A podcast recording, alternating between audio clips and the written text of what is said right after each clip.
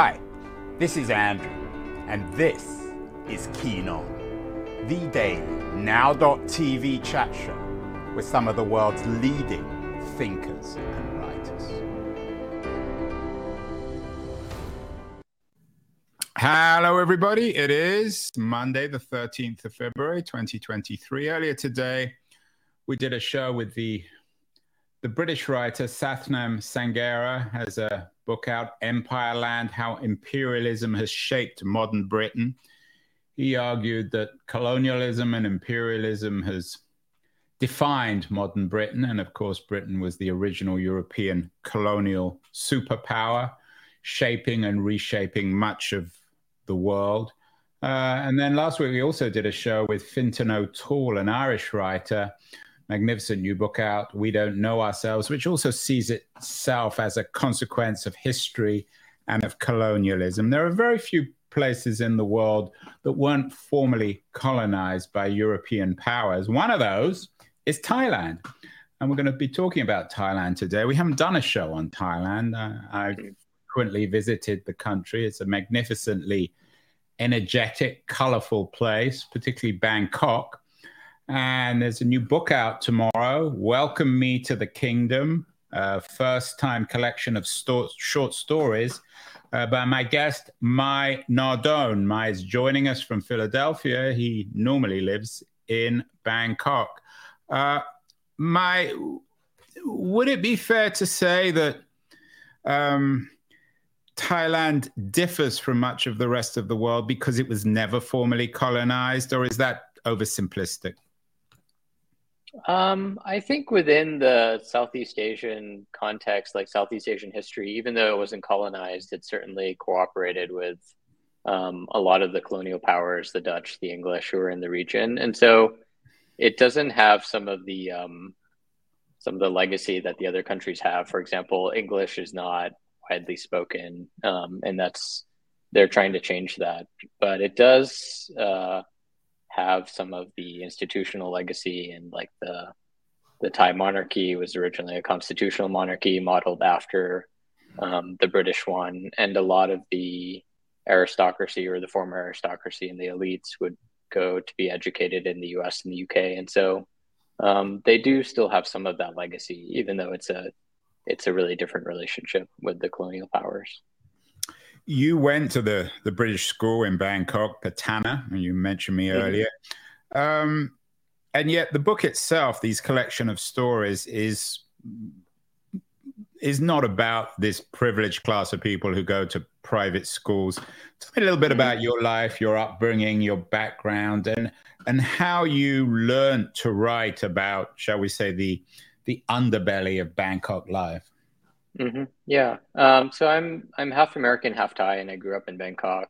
Um, and my mother's Thai, and um, I think that when I was starting out this collection, I wanted to write about the the 1997 financial crisis, which had a big impact on all of Southeast and East Asia. Um, and in looking at this crisis, and because it was kind of a, a big moment in my, especially my mom's family, but even my dad, who was working in Thailand at the time, was affected. Um, and so so yeah we were looking at this crisis that sort of had ripple effects across the entire economy and it and across all kind of class divides. And a part of that was once i was writing about that then i needed to write across the spectrum. And so that's what i started to do. And um, bangkok as you know probably from your visit it's it's notoriously one of these cities in which um, geographical or physical divides don't exist in the same way that they do in the US. And so the stereotype is that you'll have this fancy condominium right beside a slum, which is very much the case. And so it was about like capturing some of those layers to the city. Um, and even where I grew up, I grew up in kind of a townhouse a little outside of the city. And um, behind my house was this canal, which still laces Bangkok, a lot of these canals. And then right on the other side was a Muslim slum.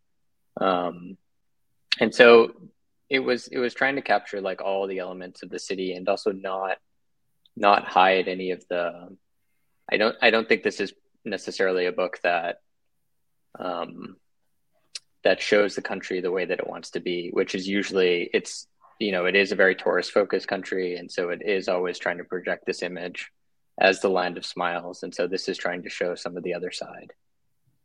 Yeah, that cheerfulness, of course, is is is the Thai brand. Um, the title of the collection of stories is Welcome Me to the Kingdom, which of course reminds us about the Thai royal family. As you say, it was originally created to as a copy of the British constitutional monarchy, but it hasn't really worked out that way. The current mm-hmm. king uh, certainly doesn't have a lot in common with the current king of England. Uh, huge defamation laws, people are put in jail for mm-hmm. any kind of criticism.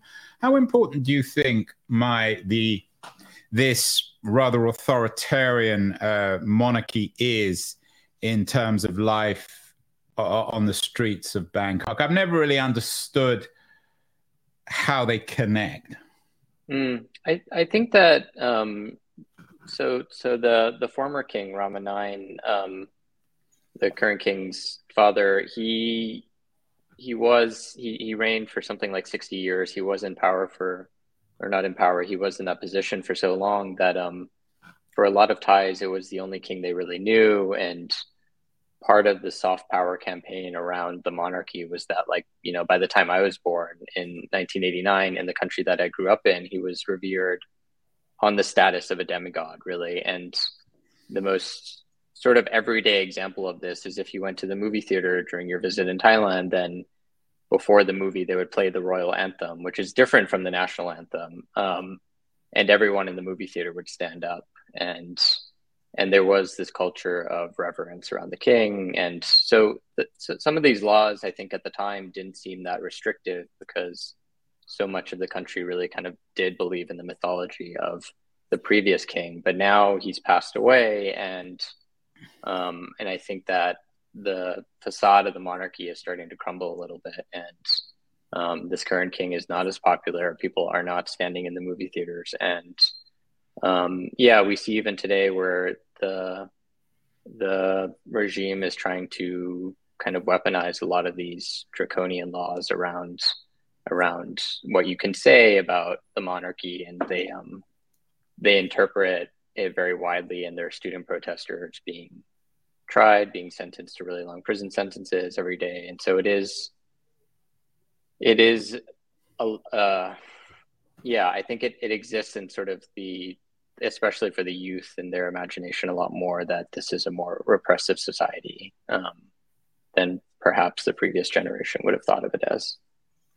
What comparisons would exist then? Um, perhaps we we did a show last week on the repressive situation in contemporary Saudi Arabia? Are there other mm. countries in some ways with a with a with a young new king as well, who's also extremely repressive?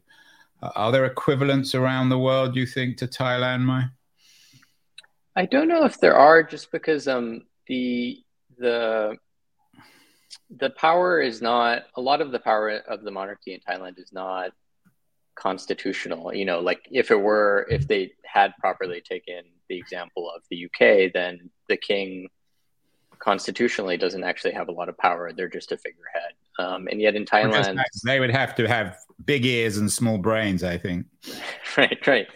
Um, and and in Thailand, the um, the the monarchy and sort of the what's called the Crown Property Bureau, which is the wealth of of the crown kind of um, extends into a lot of the economy. And so, you know, they own a lot of the most expensive real estate in downtown Bangkok. A lot of the kind of major Thai companies um, have the monarchy as a shareholder. And so I think, I, I, I think I'm, I'm not, I don't know about this, but my impression would be that a more apt comparison is some of these countries that have um, one of these super monopolies um, that control things across a lot of different industries, and therefore that economic power also translates to political power. Um, and that's probably the politics are complicated. Um, we're always reading of street demonstrations of one kind mm-hmm. or another. They don't break down in traditional left-right terms. Um, there's an upcoming election in which uh, Thaksin's daughter's running. He was a, a previously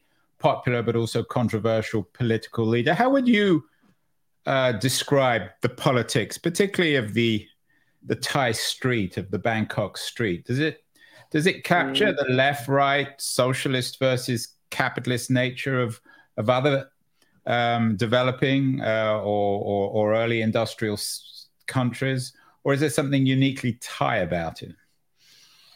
Um, I think there are some uniquely Thai aspects in that it is a city or a country where a lot of the economic opportunity is centered around Bangkok, around the capital, and so um, the people traditionally the people in power for a long time would spend money on on people in the city. And so this alienated a lot of the countryside. And there's um part of Thaksin's when he came to power in the early 2000s he was kind of a reckoning for those people where they were finally given a voice. And then part of his position was that he upset the old elite and um, anyway and he ended up being ousted in a coup which later on his sister was elected and she was also ousted and now um, we might see history repeat itself again if um, if his daughter does manage to win um, in the this year's election.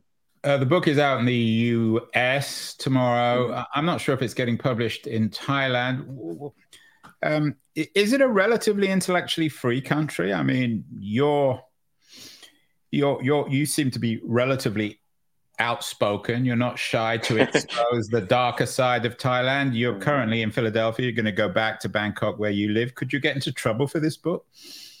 Um, no, pretty much. It's it's a country where the censor the censors are really only watching Thai language things. I would be really impressed if um if my book came across their radars, given that it's written in English. Um, so yeah, it's not. I don't. It's not a it's authoritarian, but their tools are not that sophisticated. I guess I think it's still. Um, is it likely that this book will get translated into Thai, especially given it's by a Thai writer about Thailand? Um, also, no. um, I think there isn't as much interest in literature, especially short stories, and a lot of what is translated in Thailand is um, is foreign literature, strangely, um, and so there there aren't that many examples of Thai writers writing in English, and in none of those examples have their books been translated back into Thai. Um, Mai, you went to Middlebury uh, after graduating uh, high school in Bangkok. Um, this is a collection of your first uh, collection, uh, your first publication, collection of short stories.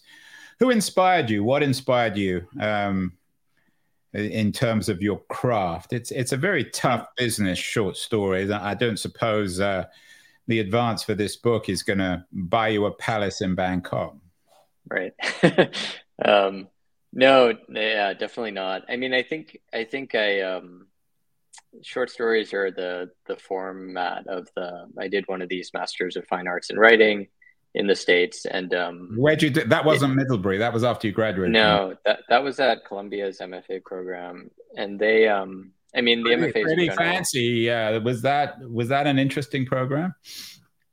Yeah, I I think it was, especially because um, um, I did my undergraduate in economics, and so I had sort of missed the groundwork, I guess. And programs like Columbia and some of these usually I think it's the older programs. They still insist on um, on having something like a core curriculum for the master's program. So you're not just taking workshops; you're also taking um, craft classes, seminars, and things like that. And I think that was really helpful for me trying to catch up. Um, yeah, but but even for the inspirations, I mean, my early when I was a teenager and I was reading early novels and short story collections, I was reading a lot of the post-colonial writers, um, mostly coming out of India. Like I read Rushdie at the time. I read mm. Arundhati Roy. These writers who were writing in English about non-English speaking countries or communities. Um, and so I think they really paved the way. Whereas it was like, wow, okay, this is something that that I could do and that people do do. And um, yeah, and it's it was just kind of one step at a time from then. And and they did also provide kind of like a bridge um, with some writers like Jhumpa Lahiri, who writes about sort of the immigration experience between India and the US and immigrants in the US. And so it, it felt like there was a natural progression there. One of the main characters in the short story is a young woman called Nam. Um, you're obviously not a young woman. We've we've done a number of uh, shows with young female writers, fiction writers. We did one a couple of weeks ago, for example, with Eleanor Shearer has a wonderful new novel out, River, Sing Me Home. Did you struggle to get into the heads of your female characters, especially since their worlds were so different from yours, Le- leaving aside mm-hmm. the, the gendered elements, the, the socioeconomic side? How did you get into their head? Mm-hmm.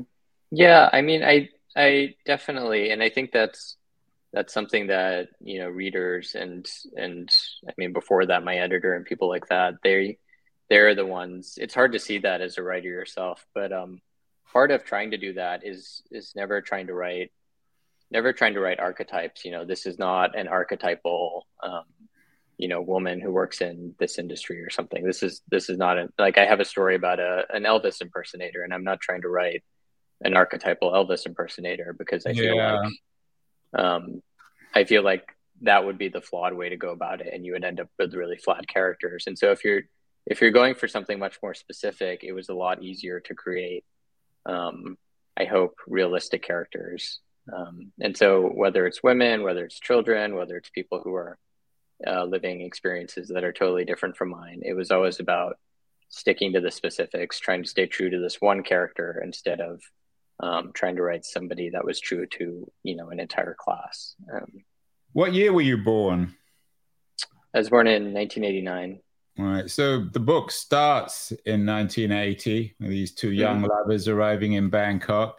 How, how autobiographical is it? Um, there are some autobiographical elements, mostly around, um, uh, like like I mentioned in the beginning. One of the cataclysmic events of the book is the 1997 financial crisis in Southeast Asia, and um, mm. I think hmm. for my mom, my mom comes from like a middle class Thai Chinese um, background, and I think for a lot of that middle class of that generation, um, it really it really kind of destroyed their prospects for life. And um, and I was only like nine years old or something at the time. And the character that I write in the book is is older, and so she's able to process it a little more than I was. But um, it was about like if there's a autobiographical element, it's probably around that event where um, there's this rupture in the family. The American father of the family has to go to the U.S. to work, which was not what happened in my case, but um,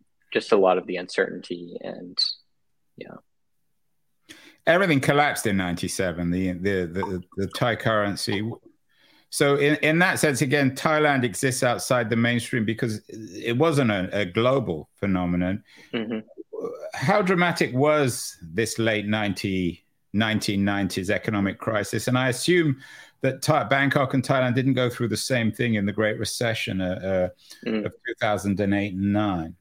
Mm-hmm. Yeah, it was probably for Thailand on par with the the 07 08 crisis in the States um, in terms of the depth, but I think there's less of a, a social net in, in Thailand. And um, and I mean, so one of the one of the problems was that a lot of a lot of the money that was coming in at the time, and this was during uh, an era of economic liberalization, and so you know the country and neighboring countries were encouraged to, um, yeah, to take this foreign money, this foreign direct investment, and um, and so a lot of money came in very quickly, and then a lot of money went back out again very quickly, and you had a lot of Thai companies, um, you know, business owners who were holding dollar denominated debt and um, and the currency overnight. I mean, my my mom's generation still talks about this. The currency overnight, you know, devaluing by something like a half, and so your debts are doubling. Um,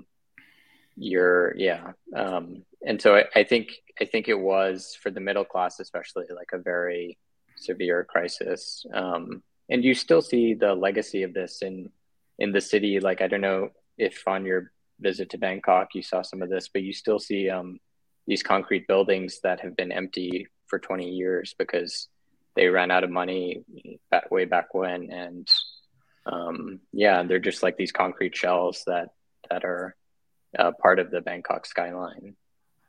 Bangkok, though, as I said, I mean that's certainly true. But Bangkok is also an enormously energetic city. We've done mm-hmm. lots of shows about cities. One, for example, with the urban historian Ben Wilson, Metropolis: A History of the City, Humankind's, in his mm-hmm. view, at least, greatest invention. We also did one with Michael Kimmelman, the architecture mm-hmm. correspondent mm-hmm.